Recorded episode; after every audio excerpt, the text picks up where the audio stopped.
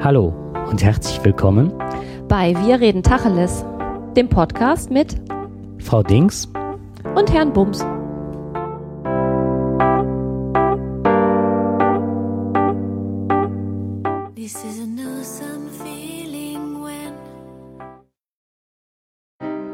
Von einem Tag auf den anderen war Sarah verschwunden. Wie sich später herausstellte, ist das französische Mädchen jetzt in Syrien. Angeworben wurde sie vermutlich von islamischen Extremisten über das Internet. Ihre Eltern waren ahnungslos. Erst als sich ihre Tochter verschleierte, schöpften sie Verdacht.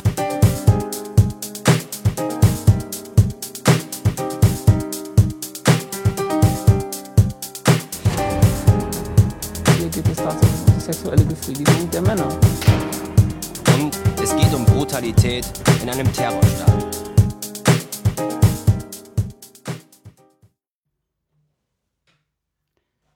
Doch woher nimmt man Mut in einer Zeit ohne Vorbilder, ohne Ideale? In einer Zeit, in der Selbstverwirklichung nicht mehr so funktioniert, wie man sich das einmal erhofft hatte. Eine Zeit, in der alles möglich ist, die die Menschen aber hilflos überfordert. Anders sein, sich abheben von der Masse, bloß nicht Mainstream sein. Unsere Generation ist zerfasert, von einem übergroßen Individualgedanken ergriffen, der uns letztendlich jedoch allein durch die Gegend irren lässt. Das Gute am Erwachsenwerden ist, dass man seine eigenen Entscheidungen treffen kann. Das Schlechte am Erwachsenwerden ist, dass man anschließend mit den Konsequenzen leben muss. Herzgesteuert auf neon.de Das ähm, passt ja zu unserem Thema, ne? Hast du gut rausgefunden. Ist das ein Blog, den du da gefunden hast? Hm, Das ist, ein, ja, das ist eine Veröffentlichung neon.de und äh, da sind verschiedene Autoren, die dort schreiben. Du guckst mich gerade so fragend an. Das ist so, ähm, das hatte etwas, äh, das hattest du angeregt und zwar ist das, hat das was mal mit zu tun, dass wir in jeder Situation uns immer entscheiden müssen und uns immer schneller entscheiden müssen, immer wieder gucken müssen, sind das die richtigen Entscheidungen und eigentlich von all den Entscheidungen, die man treffen muss, überfordert ist. Also man ist überfordert, weil die Fülle an Angeboten so groß ist. Genau. So, und in dem Moment, wo man sich äh, für eins entscheidet, triffst du ja, äh, also wenn ich 65 Marmeladensorten da stehen habe und ich entscheide mich für eine, dann habe ich mich für eine entschieden, aber gleichzeitig ähm, auch gegen 64 andere. Und das sind die Alternativkosten, die halt ähm, manchen, äh, den meisten Menschen Schwierigkeiten machen. Richtig, genau. Aber das eigentliche Thema, beziehungsweise Genau, das, da worauf wir. das ist von hinten durch die Brust ins Auge heute, ne? Ja, genau. Eigentlich ist unser Thema ja, ähm, dass der islamische Staat deutsche Mädels rekrutiert und die mit wehenden Fahnen ja, ihrem neuen Lebensretter in die Arme ja, eilen, Eilen, eilen, stürmen. stürmen. Ich fand das gerade ganz spannend, dass du gesagt hast, ähm, deutsche Mädels. Deutsche Mädels klingt nach äh, Dritte Reich, ne? Weil meinst du oder was meinst du? Ähm, ja, jein. Ähm, deutsche Mädels, das war eben so ein Stück weit so, so das sind unsere ähm, Kinder. Ach so, ja. Ja, das empfinde ich auch so, weil es könnte mich ja auch treffen. Also rein theoretisch. Ich habe ja auch eine Tochter, die jetzt äh, 16,5 ist. Und wenn ich das halt äh, dann im Bericht lese, dass aus, weiß ich nicht, äh, Aschers Leben ein Mädchen verschwunden ist und mir die Bilder von dem Mädchen angucke, dann ist das so im Zeitraffer ein ganz normales Mädchen, blonde lange Haare mit Selfie. Ähm, dann hat sie schon ein Kopftuch um und im nächsten kann man nur noch an den Augen erkennen, dass sie, dass das das Mädchen sein muss, weil sie halt eine Burka trägt, komplett verschleiert ist und nur noch die Äuglein rausgucken. Und dann ähm, empfinde ich, äh, ähm, dann bin ich betroffen, weil so wie das immer geschildert wird, sind das halt ganz normale Mädchen, auch intelligente Mädchen. Eher überwiegend intelligente Mädchen, Mädchen, wobei mit muslimischem Hintergrund. Ja, aber nicht Wirklich? alle. Also viele haben ähm, Zuwanderungsgeschichte, aber nicht alle. Die mit der Zuwanderungsgeschichte, die ähm, sind noch eher anfällig für diese Werbung vom, ähm, vom IS, die dann noch eher drauf einsteigen. Da können wir vielleicht auch noch später was zu sagen, warum das so ist. Aber es betrifft vor, also es nicht vor allem, aber es betrifft auch deutsche Mädchen. Was ich in dem Zusammenhang zum Beispiel gar nicht weiß, ist, wie das in unseren Nachbarstaaten ist. Also sprich Frankreich, In Niederlande. weißt du Frankreich darüber werden, was? Ähm, sind, werden mehr angeworben. Und zwar habe ich gelesen, bis zu 25 Prozent der Angeworbenen, also der Gesamtgruppe, Mhm. sind Frauen. Sind Mädchen und Frauen. Und darunter ganz viele Minderjährige, wie auch in Deutschland. So 16 aufwärts. Ja. Ja, und die sind dann ganz schnell weg, ne? Ich fand das halt erschreckend, ähm, dass das erstens funktioniert und zweitens befürchte ich, dass das erst der Anfang ist.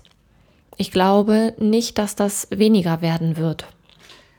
Ich glaube, dadurch, dass so viele gegangen sind und die auch ein Netzwerk haben, soziales Netzwerk oftmals, dass die da über dieses Netzwerk noch mehr rekrutieren können. Und das bestätigt eine Vermutung, denke ich mal.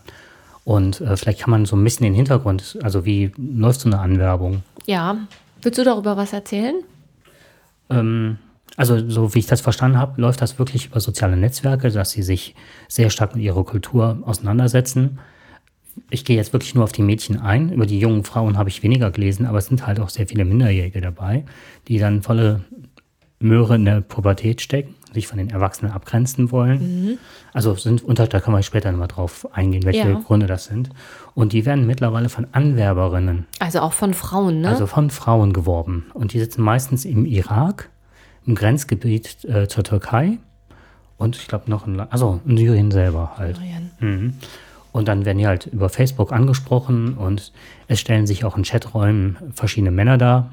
Und die sind dann, ja, die entsprechen so dem Idealbild dieser Mädchen halt, sind halt Mann, sind Kämpfer, sind keine Weicheier, das wird oftmals betont.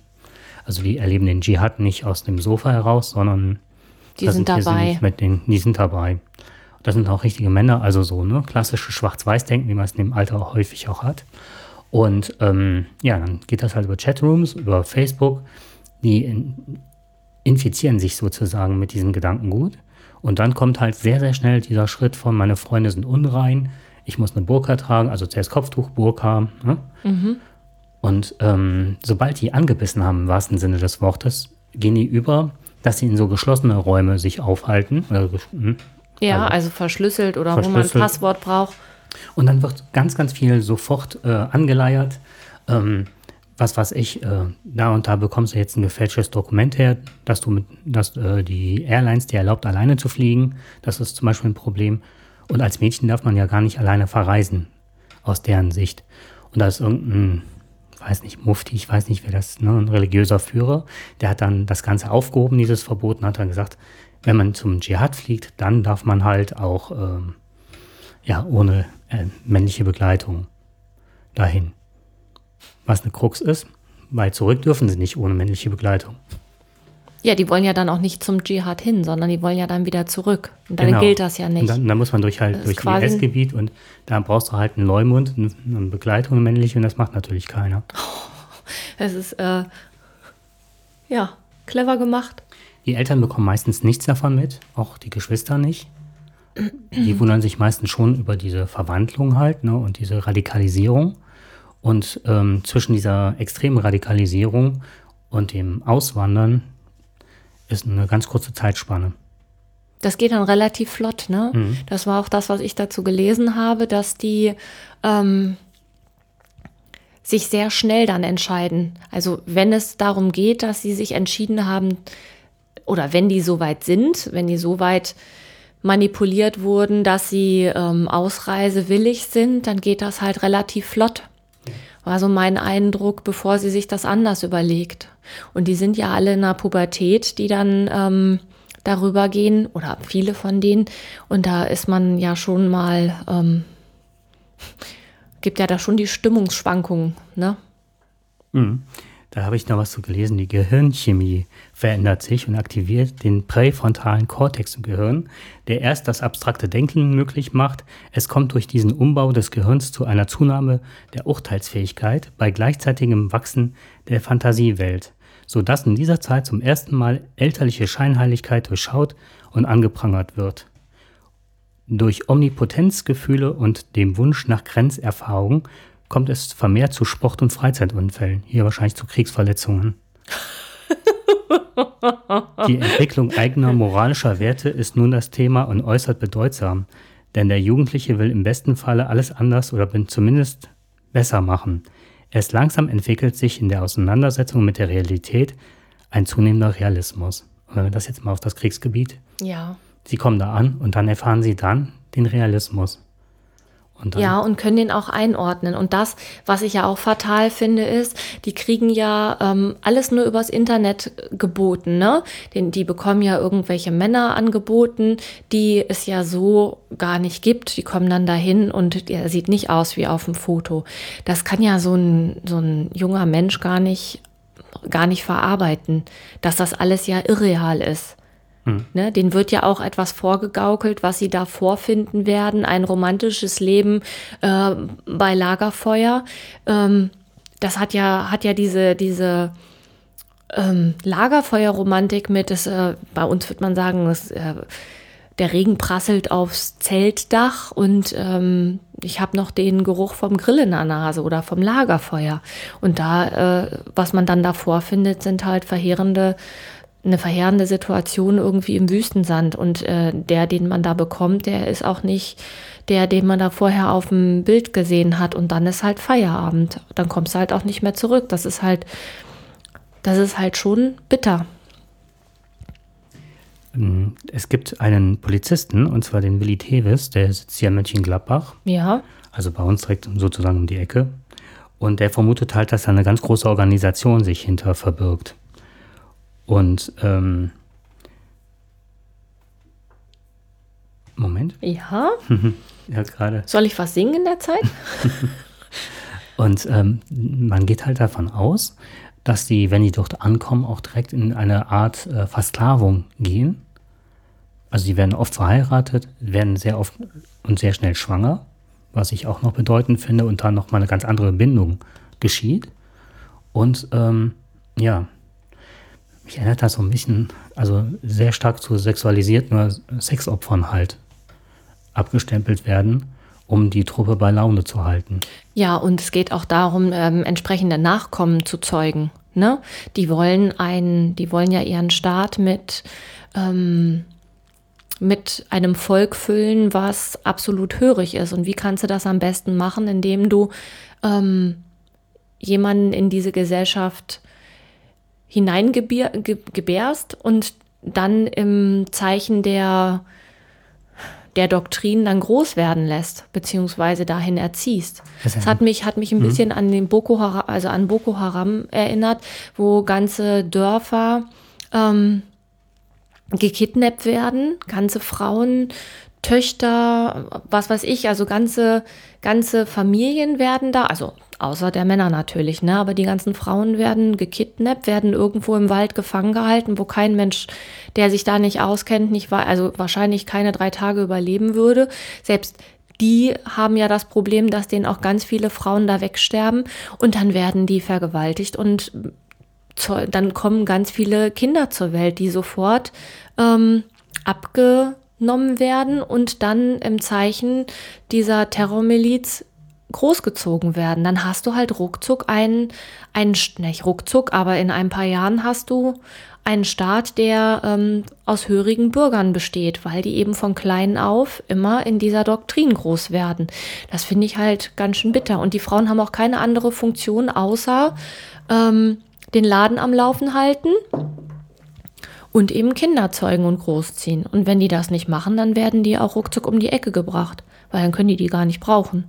Das ist tatsächlich äh, ein ganz perfides System und so ein bisschen erinnert mich das daran auch, nur dass die halt nicht hier weggeklaut werden, sondern die werden unter fadenscheinigen äh, Vorwänden werden die dahin gelockt. Und die und dann stelle ich mir die Frage, also erst stand ich davor und dachte, das kann überhaupt nicht sein. wer macht denn sowas? Und wenn der, also je länger man sich mit dem Thema beschäftigt, kommt man halt dazu, oder ich komme irgendwann dazu, dass ich sage, wir leben in einer so freiheitlichen Gesellschaft. Du hast theoretisch, theoretisch, hast du alle Möglichkeiten. Du hast äh, freien Zugang zu Bildung. Du hast äh, die Möglichkeit, Fernsehen zu, zu gucken, je nachdem, was du dann da guckst. Und wie das äh, Fernsehprogramm manipuliert ist, lassen wir jetzt mal außen vor, sonst haben wir ruckzuck ein anderes Thema. Aber grundsätzlich hast du alle Möglichkeiten. Und dann sind wir wieder bei dem Entscheidung, bei dieser Entscheidungsfindung. Ähm, in dem Moment, wo ich mich entscheiden muss und ich habe den ganzen Tag ganz viele Entscheidungen zu treffen, treffe ich Entscheidungen für etwas aber auch gleichzeitig immer gegen etwas. Wie viele können sich nicht entscheiden, weil sie das nicht abschätzen können? Das ist der nächste Punkt. Je mehr Entscheidungen ich äh, treffen muss, oder je, je, größer das Angebot ist, nee, ist nicht je mehr Entscheidungen ich treffen muss, sondern je größer das Angebot ist, desto unübersichtlicher wird das Ganze und ich kann das nicht mehr überblicken. Und das macht tierisch unzufrieden, weil du hast das Gefühl, ich muss mich entscheiden für etwas, ich weiß aber gar nicht, was es für Möglichkeiten überhaupt gibt. Das heißt, wir leben in einer ähm, in einer Gesellschaft mit unendlich vielen Möglichkeiten. Ähm, das ist halt alles nicht auf meinem Mist gewachsen. Ich habe da ein Buch drüber gelesen vom Bas Cast. Ähm, ich weiß nicht, was ich wollen soll.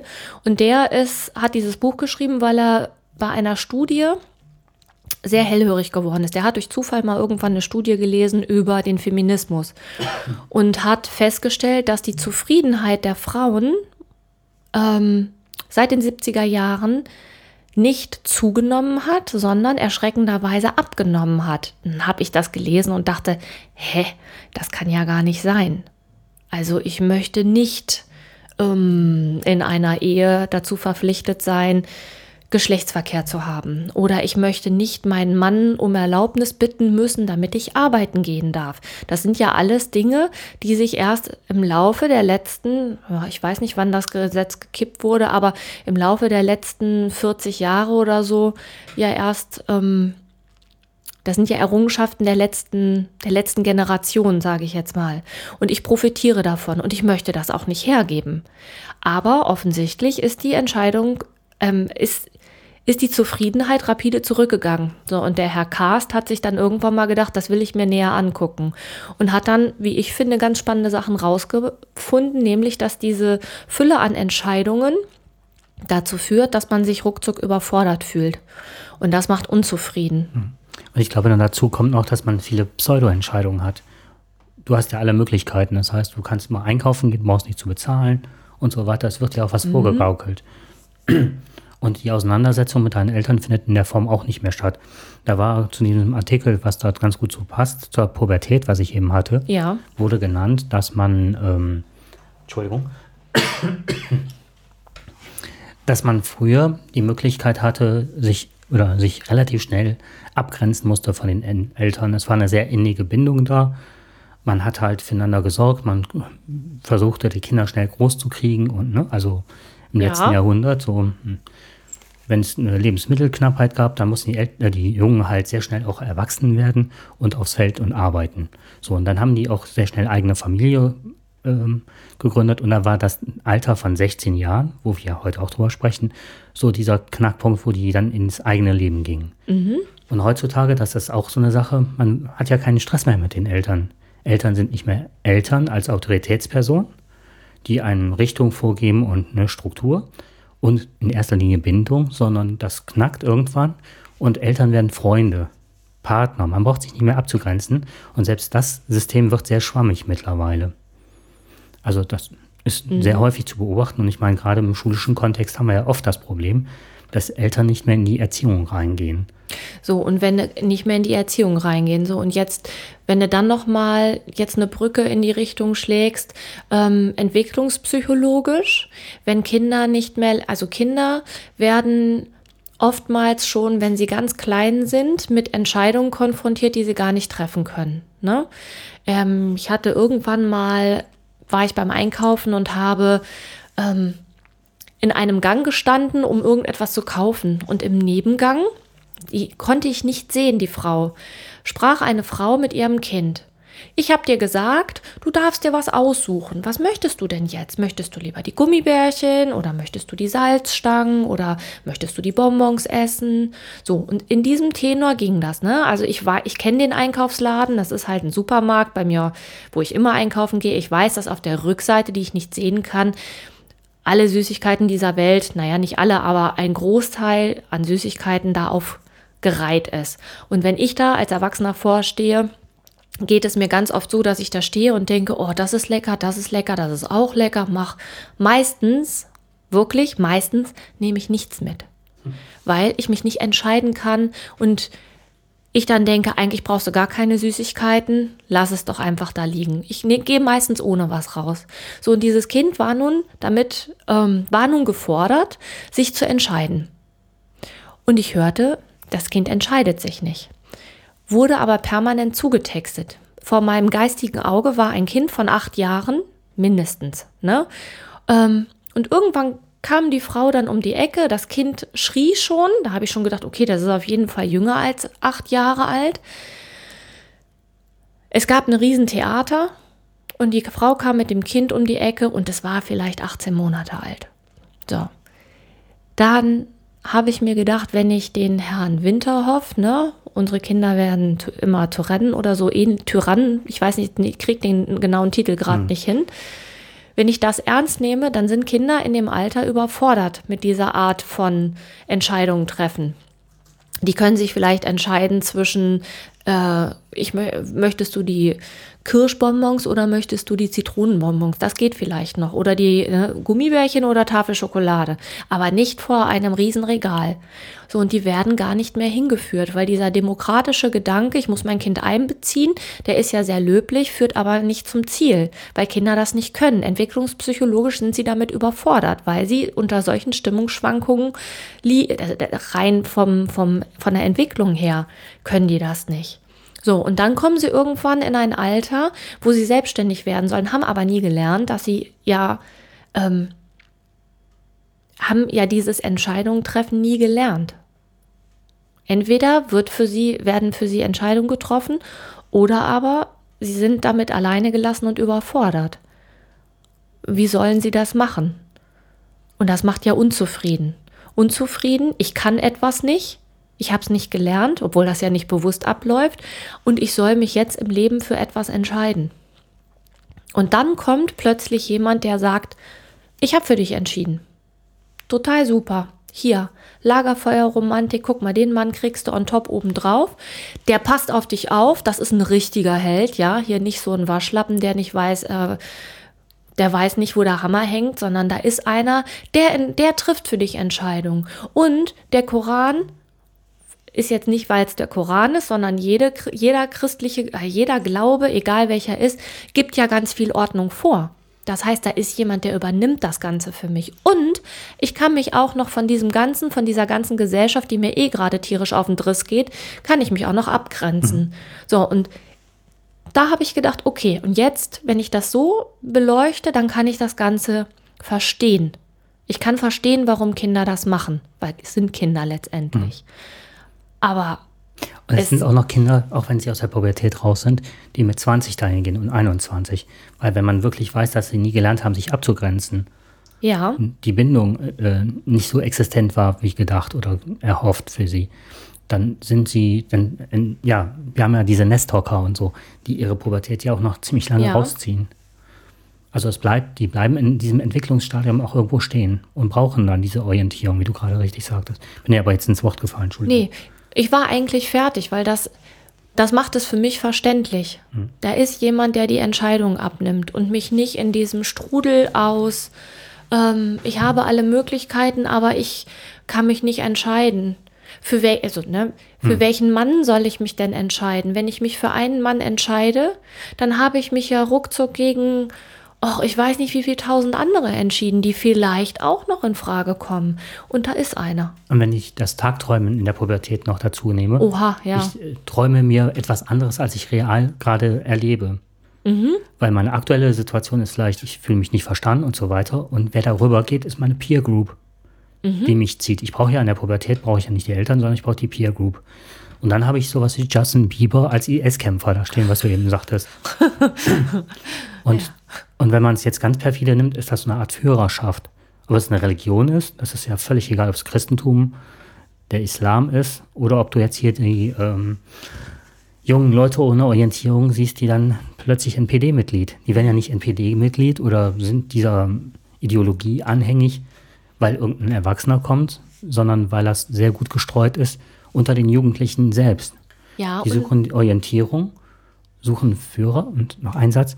Du hattest eben das gesagt, ähm, dass die nachrücken oder dass der islamische Staat von innen heraus wächst dadurch. Mhm. Das erinnert mich total an den Lebensborn der Nazis. Da Mhm. wurden die auch halt rangezogen und entwickelt und auch in dieser Indoktrinierung leben die dort an der Stelle. Ja, und werden von klein auf damit, ähm, ja, die saugen das quasi mit der Muttermilch auf. Erinnerst du dich äh, beim letzten Mal an diese Statistik, dass gesagt wurde, wie viele Frauen in Ostdeutschland unzufrieden sind und gerne wieder zu Hause im Gegensatz zu den Männern, die das gerne anders hätten? Ja, oh, ist gut, dass du da nochmal den Bogen schlägst. Das ist nichts anderes. Exakt. Und dann, ähm, wie viele, ähm, das hatten wir, glaube ich, auch mal in einem Podcast anklingen lassen, wie viele der rechten Mädchen wieder an den heimischen Herd wollen und diese Tante ja beim letzten Mal auch da Ja. diesen Spruch, ne, also die Frau gehört wieder nach Hause und soll wieder um die Familie kümmern und so weiter und so fort und so die Ideale, das ist nichts anderes als dieses Schwarz-Weiß-Denken. Ja. Und das ist, ähm, das gibt eben Halt. Es gibt Halt, weil da ist endlich einer, der ähm, für mich die Entscheidung trifft, weil ich damit überfordert bin. Den Schluss, den ich daraus für mich gezogen habe, ist, dass es, ähm, also meine Befürchtung ist, dass das zunehmen wird die haben natürlich auch ähm, mit diesen ganzen intelligenten Mädels, die die darüber kriegen, haben die natürlich auch jemand, der für die ganz viel erledigen kann. Ne? Also so ähm, Organisationskram, Logistik, die sind ja, die kann man dafür ja auch einspannen. Und die Sorge, die ich halt habe, ist, je mehr da sind, desto ähm, größer wird auch das Anwerben sein. Das Einzige, was man hier machen kann, ist tatsächlich Aufklärungsarbeit leisten. Ähm, ich bin auch auf eine ähm, Beratungsstelle der Bundesregierung gestoßen. Da muss ich nochmal gucken, ob ich den Link finde, an die sich äh, betroffene Eltern, Freunde, Geschwister wenden können, um da wenn die den Verdacht haben, dass in ihrer Familie jemand ist, der dafür empfänglich ist, dass die dann ein, also wie man halt am besten interveniert, um zum Ziel zu kommen. Ich fand das äh, sehr interessant zu sehen, was du eben sagtest, wie viele sehr intelligente Mädchen darunter sind.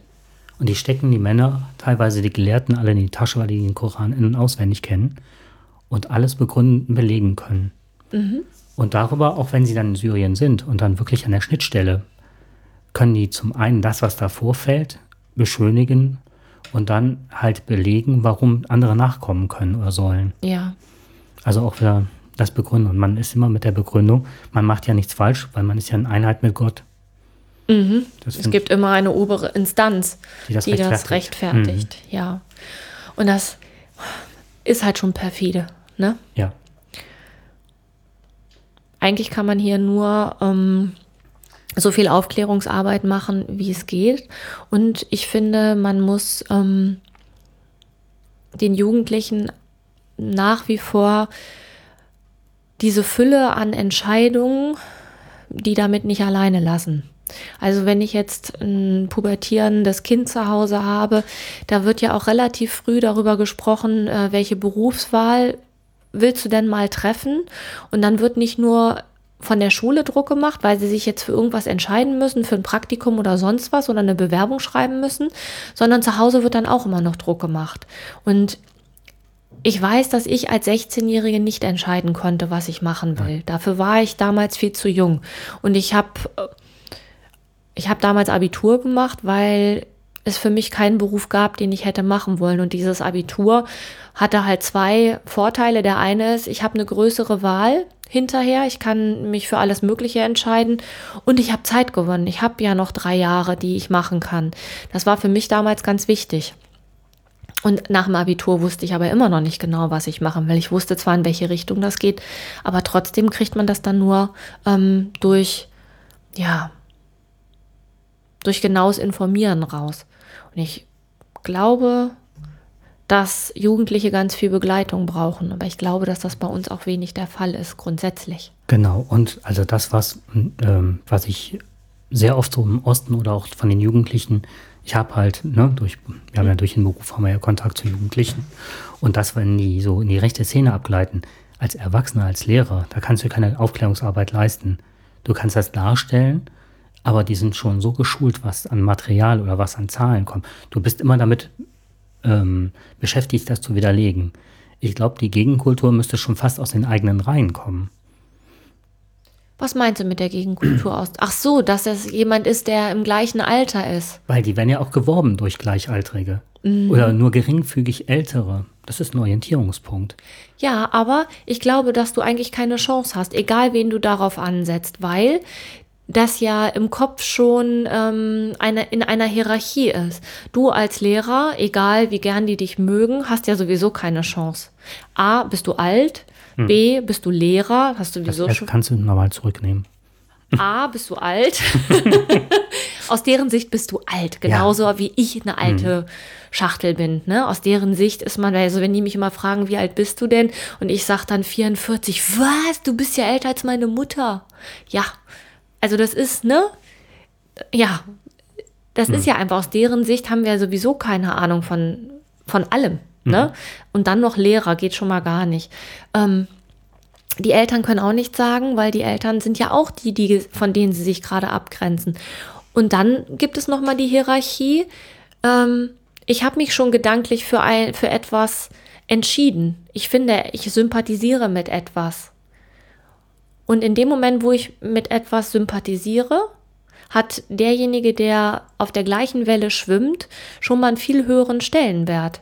Und das, was der sagt, wird auf jeden Fall schon mal viel höher bewertet als das, was ähm, vielleicht mein Tischnachbar sagt, der äh, schon immer ein kariertes Hemd anhatte und ähm, der beste Freund von Mohammed ist.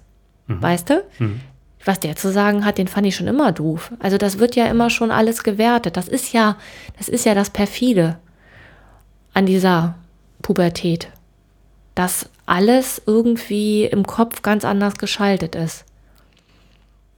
War das? Äh, das Gehirn ist so ähnlich, als würde man eine Küchenmaschine äh, den Stecker ziehen und nach drei Jahren wieder einschalten. ich, fand, ich fand interessant, als ich mal mit einer Freundin über verschiedene psychische Erkrankungen gesprochen habe. Und dann sagte sie, ähm, die haben doch bei dem Jungen eine Borderline diagnostiziert. Das ist doch totaler Quatsch. Der ist 16. In dem Alter kann man keine, kann man kein Borderline diagnostizieren, weil alle Pubertierenden benehmen sich manchmal so, als hätten sie eine Borderline-Störung. Ne? Ja. Das ist, äh, das kann man erst diagnostizieren, wenn die da raus sind. Vorher geht das nicht.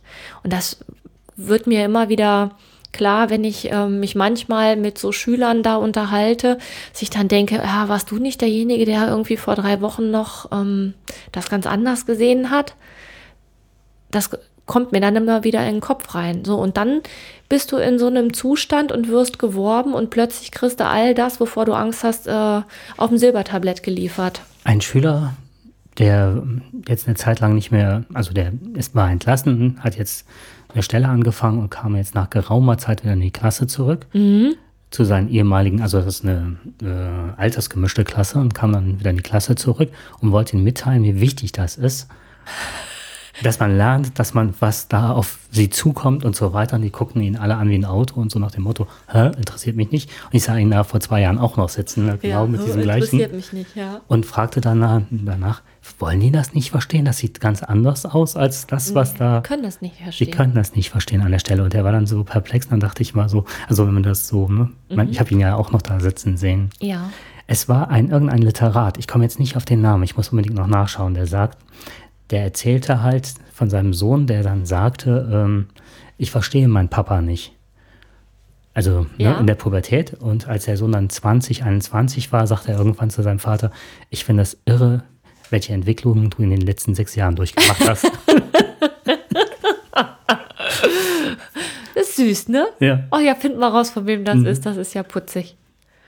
Ja, Gut, ich denke, wir sind jetzt über eine halbe Stunde. ja, Hören wir an der Stelle auf. ja. Es war nett, mit Ihnen zu plaudern, Herr Ja, Bums. danke. Gleichfalls. Ja. Ja, wir hoffen, euch hat es auch gefallen und ihr schaltet wieder ein. Ich denke mal, Wenn es heißt, wenn es heißt. Dr. Bob. Nein, wenn es heißt, ähm, Tacheles Podcast. genau. Okay. Ja. Bis Viel Spaß dahin, beim Hören. viel Spaß beim Hören. Tschüss. Tschüss.